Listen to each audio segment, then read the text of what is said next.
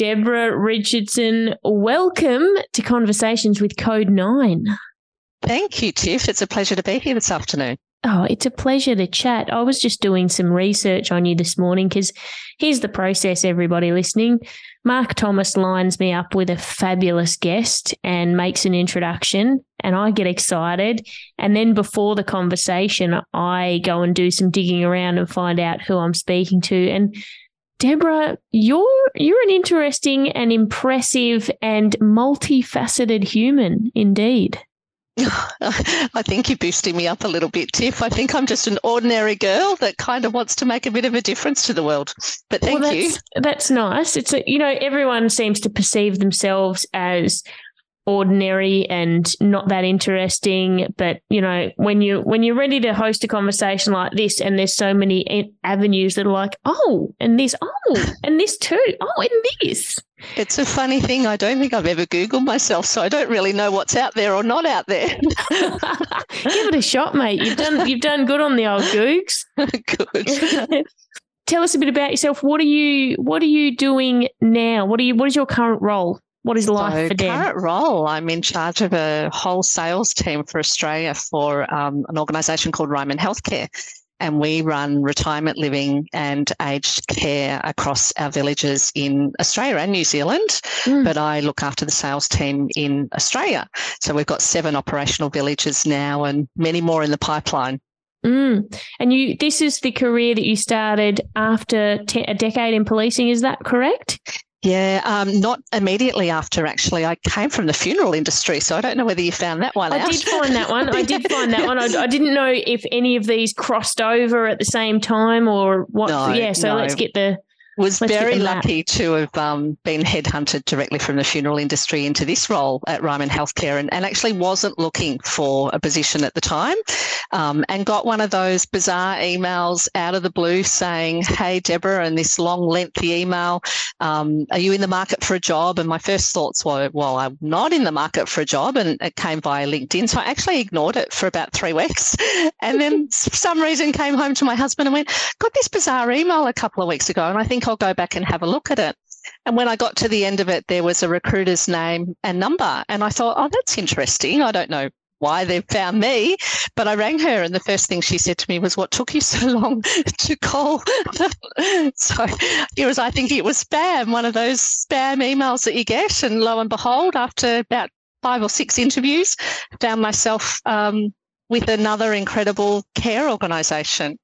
Ah, so good. Uh, we'll come. We're definitely going to come back to policing and talk about that a lot. But what drew you into the funeral industry from there?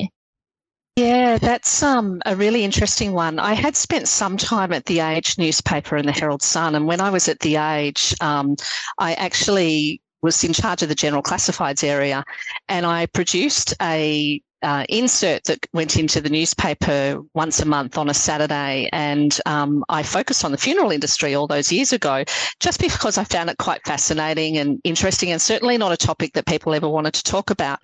And so um, had some experience with connecting with funeral directors and understood that it was a, a, a critical industry, but a really important industry. And so, mm. why did I end up there? Well, my mum died.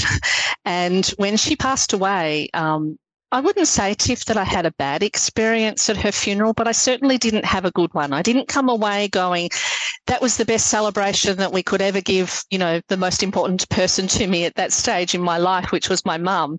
And so I started to reflect on where I was at at the time. And um, I guess I'm always drawn back to industries that care for people. And mm. um, I sat back and thought, you know, I might give this a whirl. And I, to be honest, I didn't know whether I could handle death every day. I mean, as a police officer, you obviously come across it. And so I certainly had the background and experience from dealing with those experiences. But to reflect on whether I could actually handle death every day, I didn't know whether I could.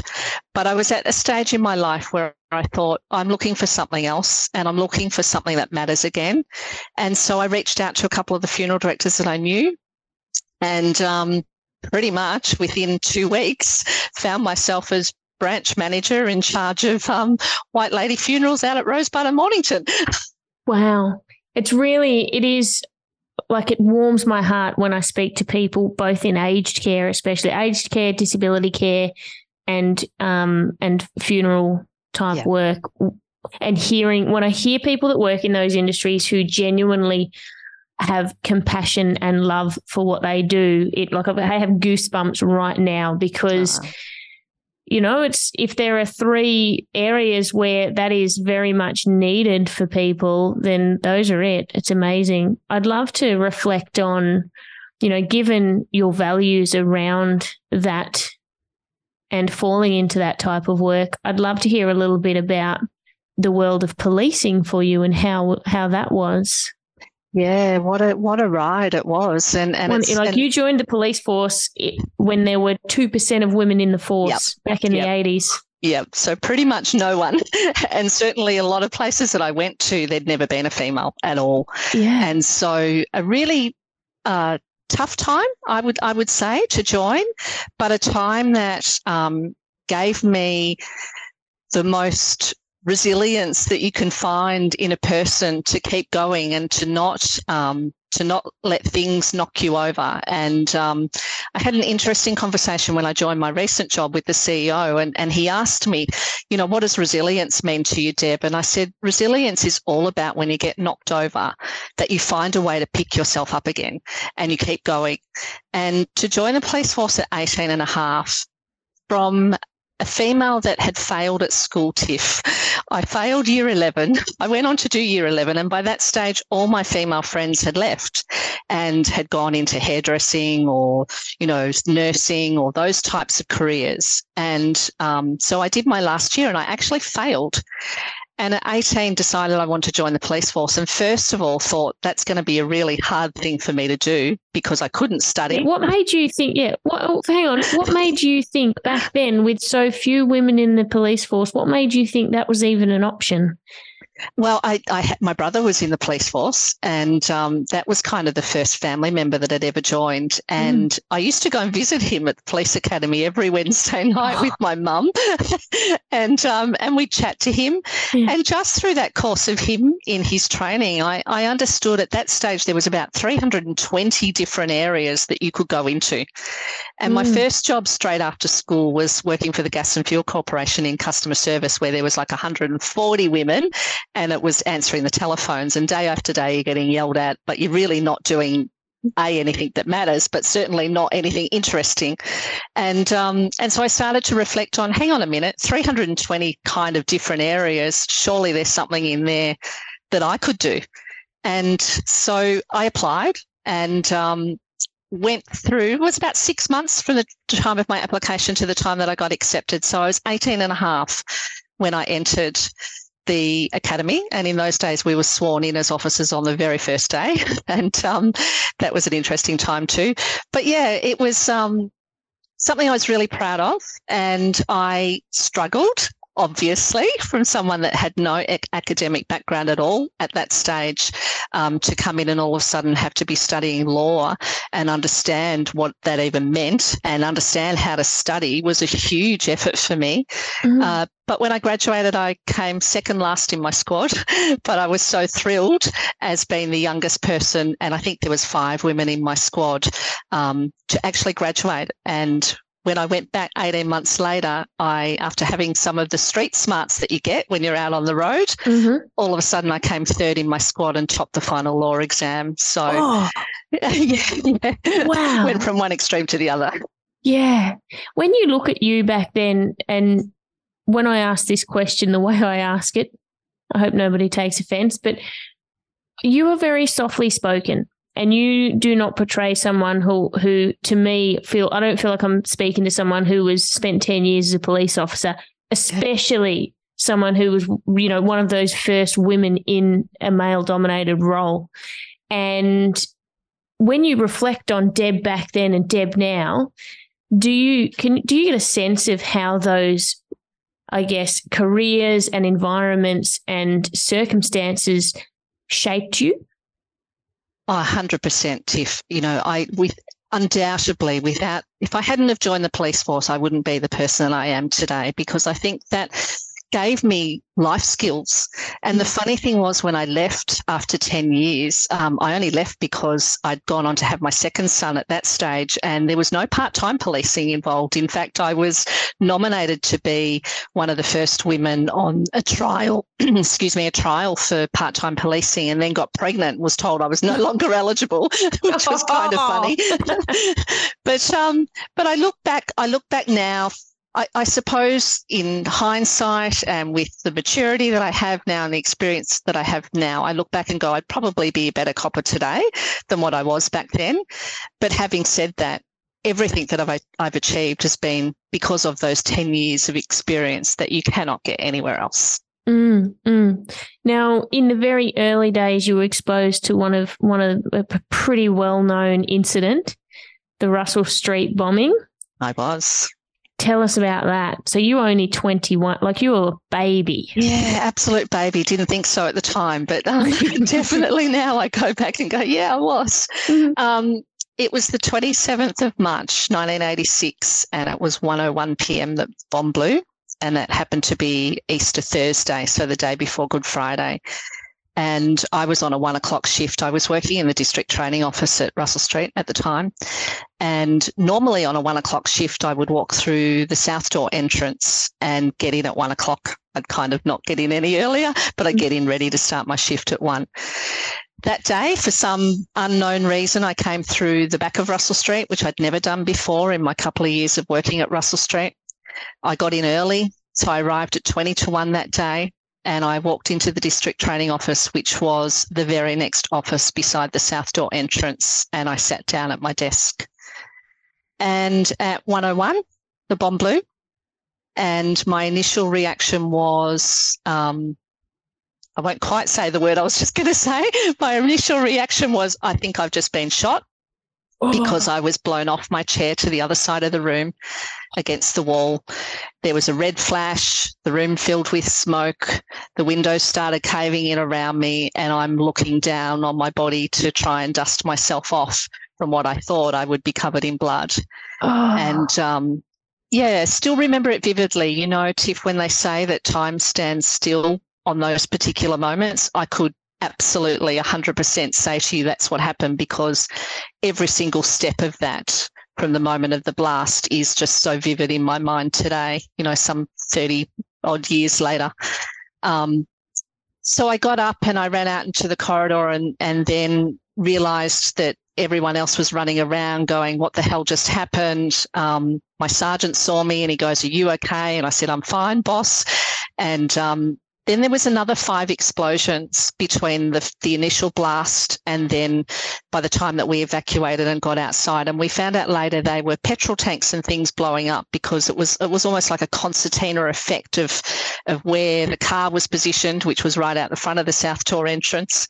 Um, and it and it was just this concertina effect as as things copped the blast, you know, these petrol tanks and things would blow. And so for, I don't know for how long, for several moments, I was running up and down the corridor thinking, okay, I've got to evacuate people, understanding that every other room on that floor, you know, all other rooms and doors and windows and things were caved in.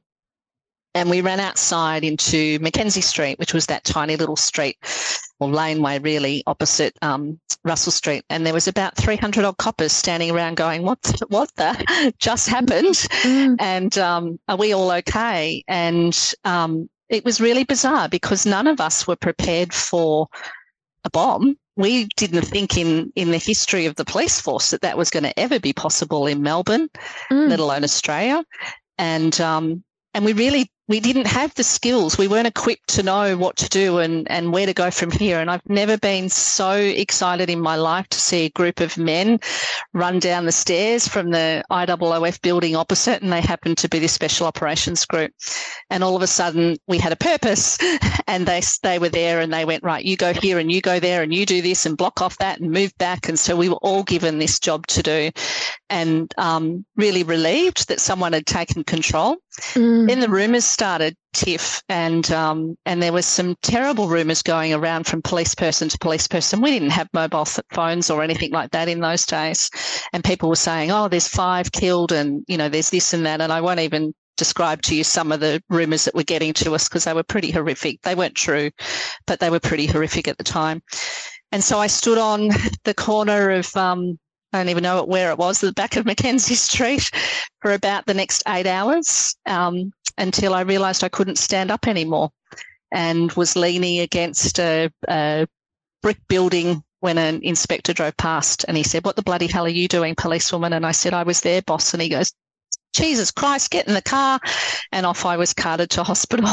Eight so, hours, eight hours standing. What were you doing? Yeah, what, just blocking off just... traffic, not, not allowing people to get through. I did leave my post for about 10 minutes, about two hours after the blast. And I walked into a radio station that was in Mackenzie Street and asked if I could use the phone.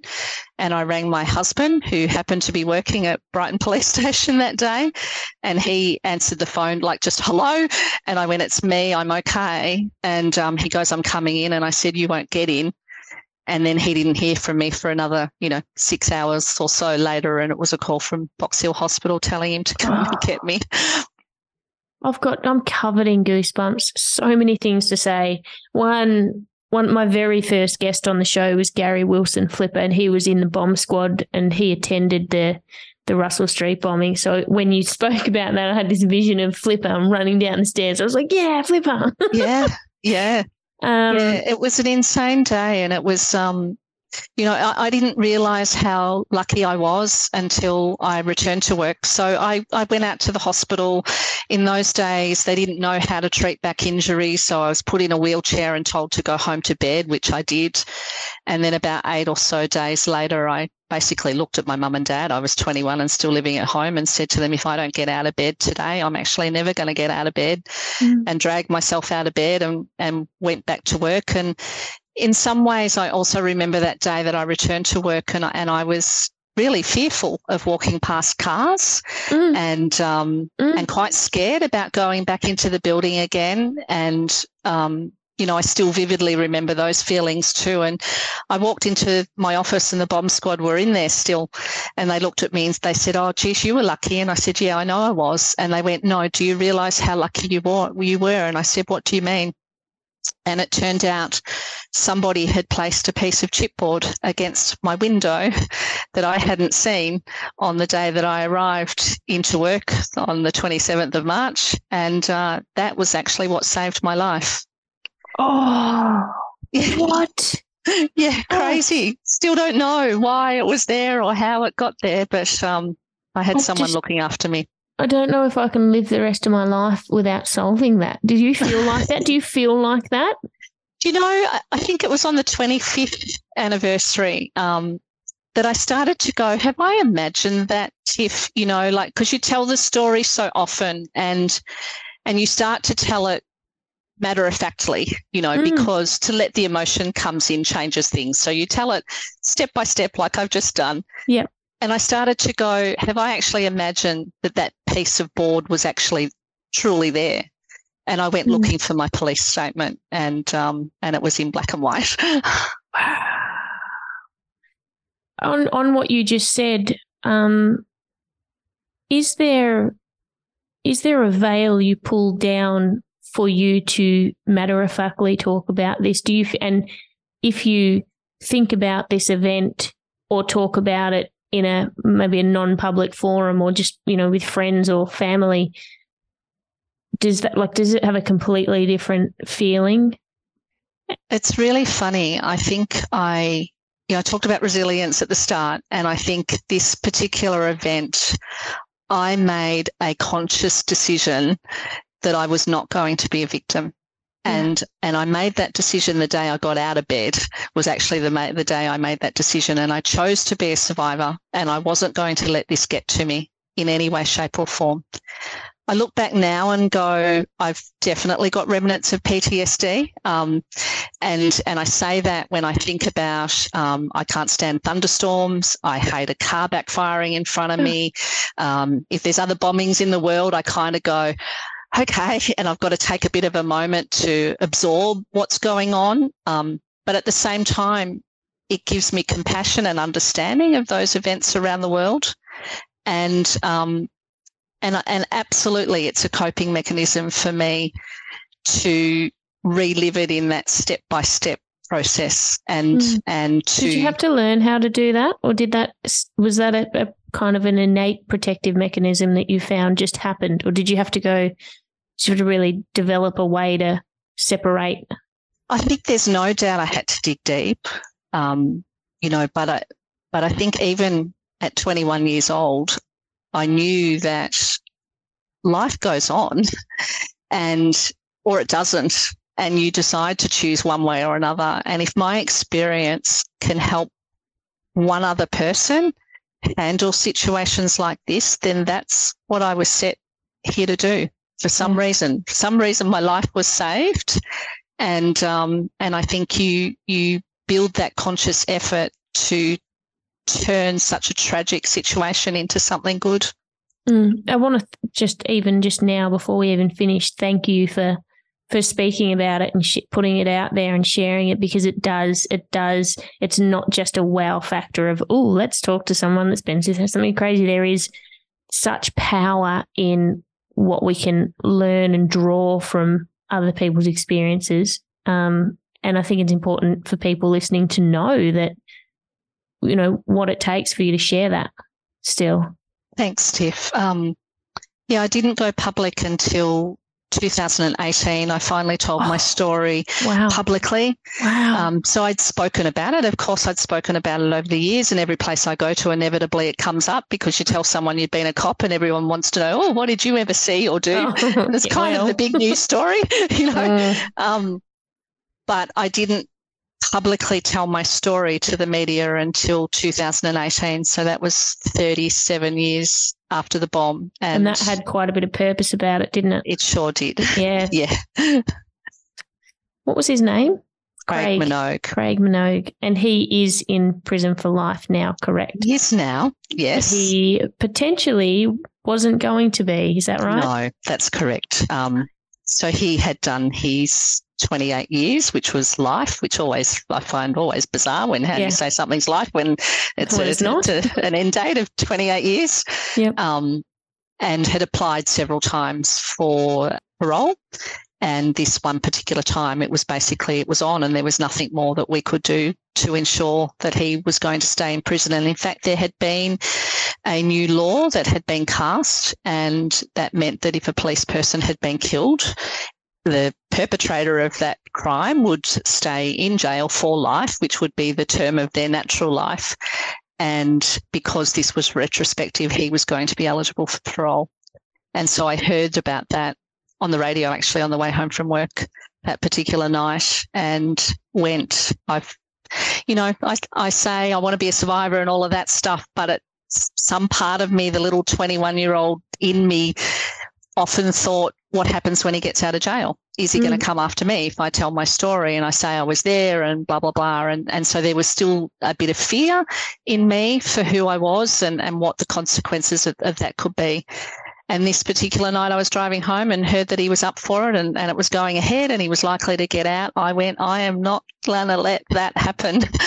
and came home and um, sent a lengthy email actually to Neil Mitchell on 3AW and literally within about a minute of me hitting send, I had a phone call from his producer saying, "We want to talk to you, Deb," and um, and really lovely of them. They kept um, checking in to make sure that I was okay, and I and I really did want to share this story publicly, and so um, I did because I I knew that this was my only chance again at actually making a difference and ensuring no other police person or family was ever to go through that again.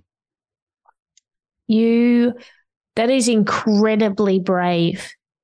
That is probably, this is such a courageous story to hear because, you know, just taking into account of the feeling of all those years holding on to that story and then in a moment where the decision was not yet firm like you were gonna i'm gonna have a crack at keeping so i'm i'm gonna hone in and be the person that publicly tries to keep this guy in jail. But knowing in that moment that you know like it's not a given yet. No no it definitely wasn't a given um, we were lucky tiff parliament, parliament ended up was in session that day that I told my story, and um, apparently that caused a bit of a flurry at, at um, Parliament, going, "We need to talk to this woman," and um, and then I was on the news and things that night as well. And Daniel Andrews, as the premier, stood up and basically said, "We've closed that loophole, and and he will remain in jail for the rest of his Oh, life." Did you, did you throw the biggest party ever? Oh, no, actually, I think I think I took a, a, a big sigh of relief and a big breath that what I'd done was the right thing. Do you think, God, I've had, I just keep getting goosebumps in this conversation. Do you think ever, do you ever sit down and think of the enormity of that change to the world or to Australia? Like the enormity is, it's not just one man. You've just changed a law that protects the people that protect people. The ripple effect of that change is phenomenal. Like, I want to be able to sit back and have a story like that. um, no, is the answer. Well, I've you should. I think that. tonight when you sit down, you should pour yourself a cuppa and just think about, oh, it's amazing. And it's just so courageous. Well done. Thank you. I didn't One think last- of it like that. I, I, I really thought that that that was the moment in time, and that was my time to stop hiding and and and and to come out, to come out and to share my story. And there was nothing wrong with my story other than my own fear that was Yeah. stopping me telling it. Yeah. One last question, and then we'll move on from that topic. My question is that eight hours that you, so this, a bomb goes off, if this thing happens and there's, n- we have no idea what it is, and you're in the middle of it. And I mean, at first you think you're shot, and then Yep. you, and obviously you're in this, the adrenaline fight or flight state for God knows how long, probably the whole eight hours and more, probably Yep. bloody eight weeks. Yep. But does it cross your mind? Did it cross your mind? This isn't over. Like, when's the next blow? What's happening next? We're under fire. This is dangerous. I should just get out. Absolutely, it did. Um, many times, and, and particularly as those rumours were reaching us, you know, because a copper on this point had come up and tell a copper on that point, you know, and have a little whisper and go, Yeah. "This is what's going on," and you know, we now think there's this result, and um, a 'Cause You're hundred not percent, soldiers. You're not trained soldiers. You're police officers, Yeah, but- metropolitan police officers. Yeah, that's true, but but who's going to protect everyone else? And you know, I think it's that old saying, and and and and I look I look back at September 11. You know, when you Mm. see those images Mm. of the emergency service personnel that were running into those burning buildings Mm. when everyone else was running out, it's the same scenario. You know, someone had to stand there and protect others. And at that point in time, we were it. There were no soldiers, we were it.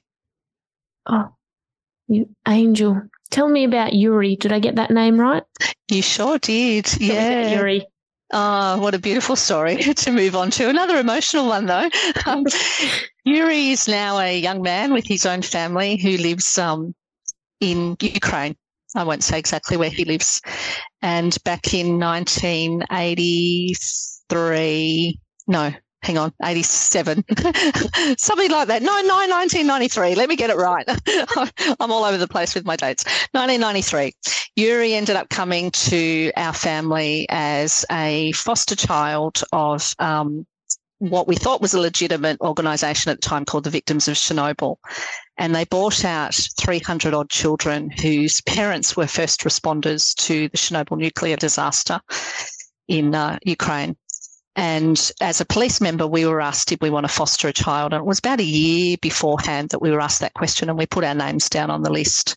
As it turned out, we heard nothing for a long time, and we were told that we were going to give a be given a lot of support and there'd be activities and everything for the kids. And don't worry, everyone will get together. It'll just be a wonderful thing to do, and you'll have them for four weeks.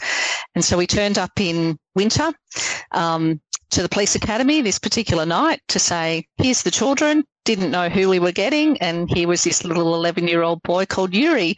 And um, at that stage, I had two sons, and I was actually heavily pregnant with my third by the time he arrived. So, not great timing. And, um, this little boy turned up and came home with us, and we didn't think he could speak a word of English because for the first few weeks he didn't, and um, communication was really light, and um, you know we tried to get him into our life, and he arrived with a tiny little backpack he had um, a couple of pairs of underpants, a t-shirt, a pair of jeans, and that's all he had with him. So we, I knew within days we had to get out and buy him some clothes because my children were younger than what he was. Mm. And so we fostered this little boy. A couple of days into his visit, um, some reason I got a phone call from the Derryn Hinch show. He was running a TV show at the time, asking if I would do a media story. And uh, he'd heard we got one of these children, and I said, oh, I'd love to, but let me talk to the organisers. And so I, excuse me, I put a phone call into them to say, um, media interest in doing a story. Is that okay? And they went, oh, no, no, no media. And I kind of went, that's a bit weird. If you've sent 300 children out from Ukraine to Australia, wouldn't you want to tell people about it? So that was the first alarm bell that went. And then um, uh, we had no activities organised and nothing was happening. And we were trying to contact the organisers, going, "What's going on?" And so got with the other local families um, in my area who also fostered a child to get the children together. Long story short, about three or four weeks in, we were told that Russian businessmen had um, basically tried to extort us and told us that they wouldn't send the children home unless we gave them a plane load of medical supplies and 250,000 US dollars. And so when I got that phone call, I then rang the media and said, mm-hmm. You wanted a story? Have I got a story for you? Oh, wow. And um, I remember going out to Tullamarine Airport in the middle of the night one night with a couple of other foster family members because uh, we were told the Russian businessmen were arriving and we wanted to front them and um, go, what's going on? They weren't, they didn't turn up as it turned out. But so we had a media storm around us, Tiff, for quite a number of months. And Yuri ended up staying with us for three months. We got him home safely just before um, Christmas, courtesy of Johnny Farnham, who got involved. Bless him. He heard about the story and oh, he wow. happened to know Niki Lauda, who owned Lauda Air at the time.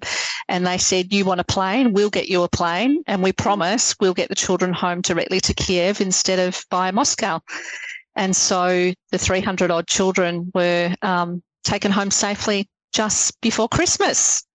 Oh my goodness. What what was the family situation of these children? It's like that this is such a weird and terrifying Yeah, it's it's crazy and and again many of them didn't have telephones. We only had basically post um, Yuri did have a family friend that had a telephone, so we were able to put in, I think it was about two or three phone calls and speak to his parents to say they were delayed and he was still safe and that we would get him home. And so when he finally did arrive home, it was about six months before I received a letter back from his mum, basically thanking us for looking after him as if he was our son and oh. what a wonderful time he'd had.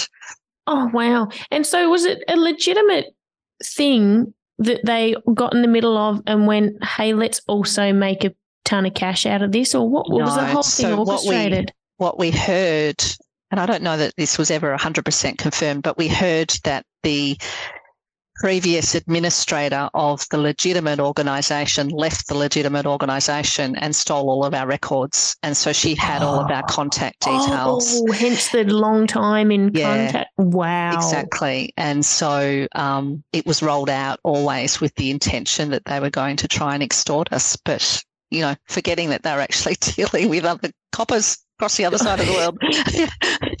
Talk about pulling on the heartstrings of people with the biggest heartstrings, though. Hey, like, yeah, oh, yeah. Um, and you speak to Yuri now.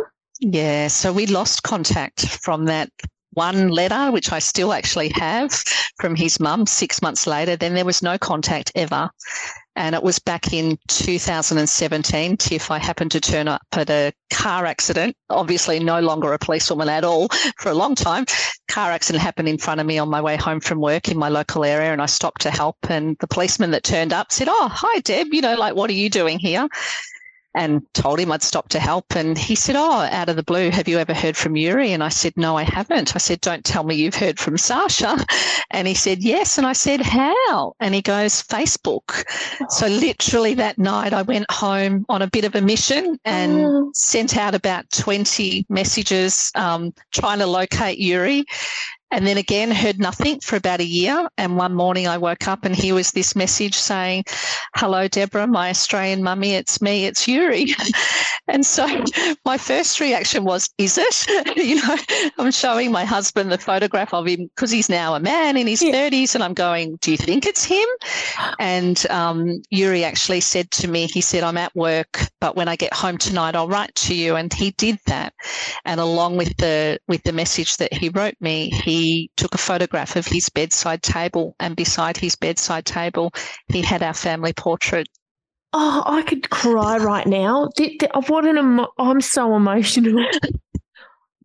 oh. Yeah, pretty amazing. And um, so we've been in contact since. Um, we've been in frantic contact for the last year, since the 24th of Feb, when we had visions in Australia of the tanks surrounding Ukraine and rolling in from Russia.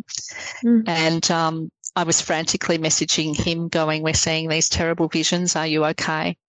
And he happened to put a voice call through to me, and we spoke on the phone um, for about 40 minutes, Tiff. And it was um, probably one of the, the most emotional calls I've ever actually taken. And um, this one does make me emotional because he was basically wanted to tell me everything about his life at that stage and um, and basically say goodbye to me because he didn't know what was happening.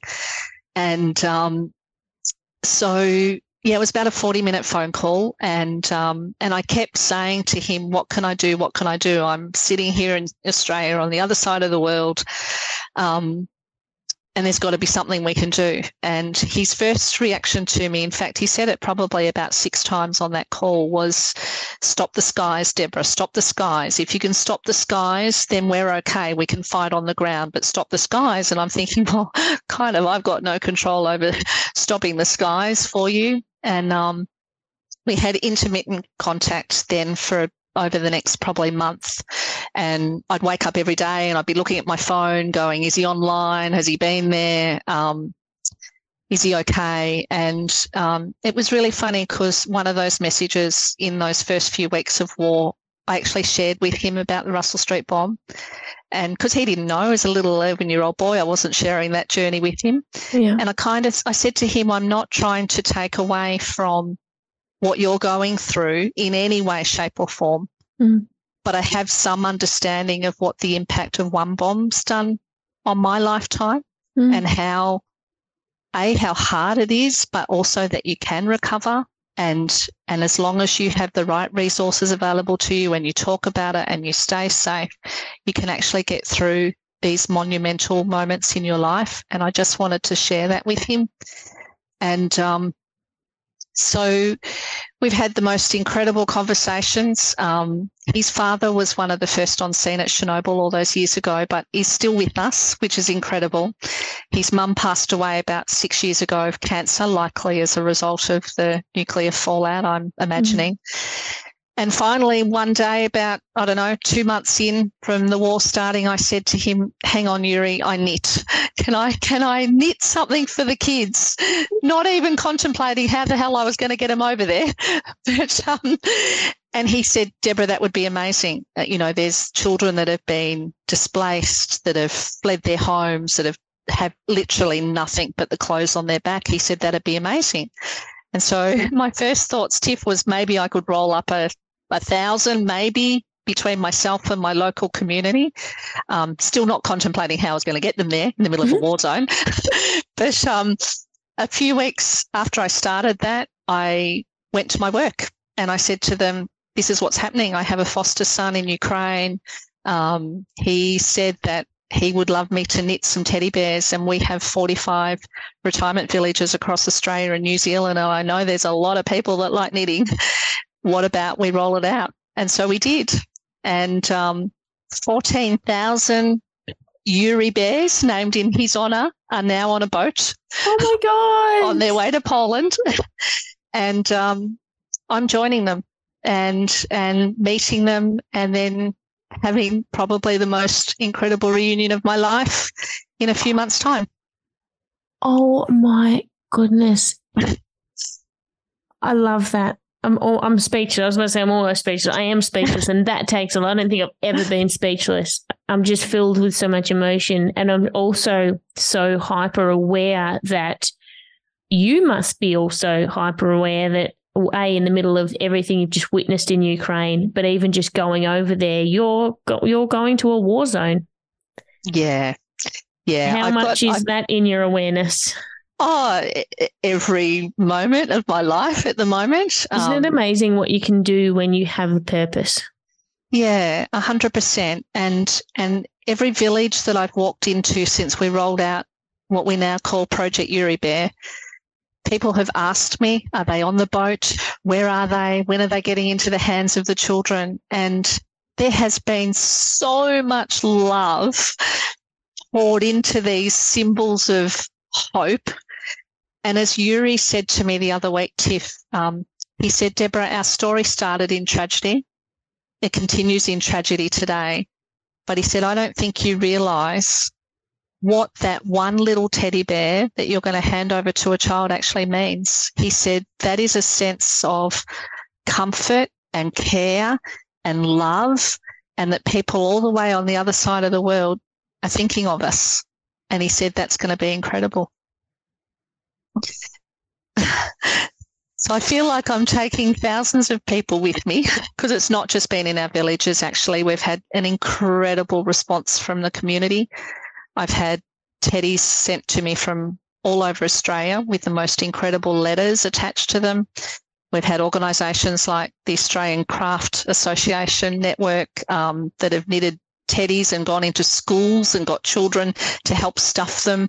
So there's just been this absolute drive and, and sense of purpose to Oh, deliver this. I tell you And then- what, We've found an incredible aid organisation called Kiwi Care, and they were looking for toys because they're delivering aid, um, mostly medical aid, but directly into the front line in Ukraine.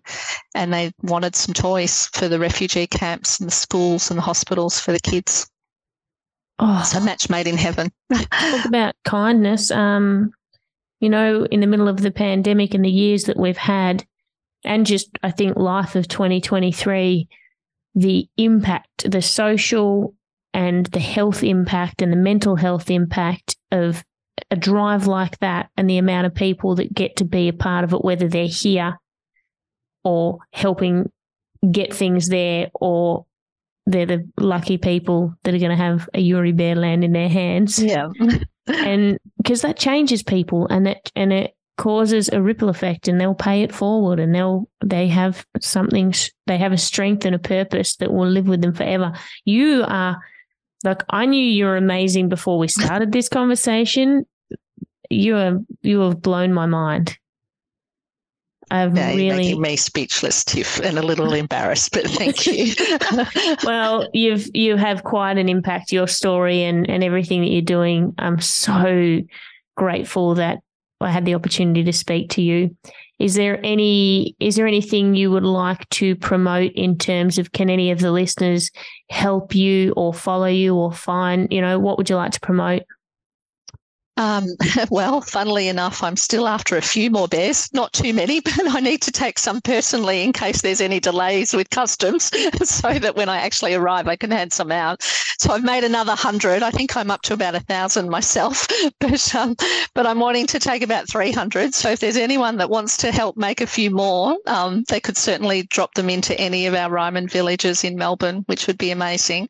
All right. Um, and certainly, if you follow, if you jump onto Ryman Healthcare Australia, you can look at our social media posts and you can follow my journey. Um, we'll definitely be posting some updates once I'm over there. And, and we're also hoping that we'll have a media organisation come with us, which we're in the middle of pitching at the moment. So uh, that'll be an incredible story. I'm taking personal leave to go into Ukraine so I can meet with Yuri and um, yeah, spend some time with him and, and help deliver them to some of his local communities as well.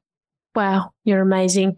Um, I spoke one of my friends, Helen Zahos, she's a humanitarian and paramedic, and she chases the disasters around the world. And she went to Ukraine or mid, like right in the midst of everything oh, wow. unfolding. Yeah. And she's much like you. She's this beautiful, soft spoken human. You just look at it and go, Really? You're going to walk into a war? You're like, Really? You, you, oh, wow, like you, some of the, some of the toughest people are some of the softest angels. So I feel like I should introduce you to. I'd love some, to meet her. Yeah, she you would have some. She'd have some good good tips and stories for you. I'm definitely looking out for those, that's for sure.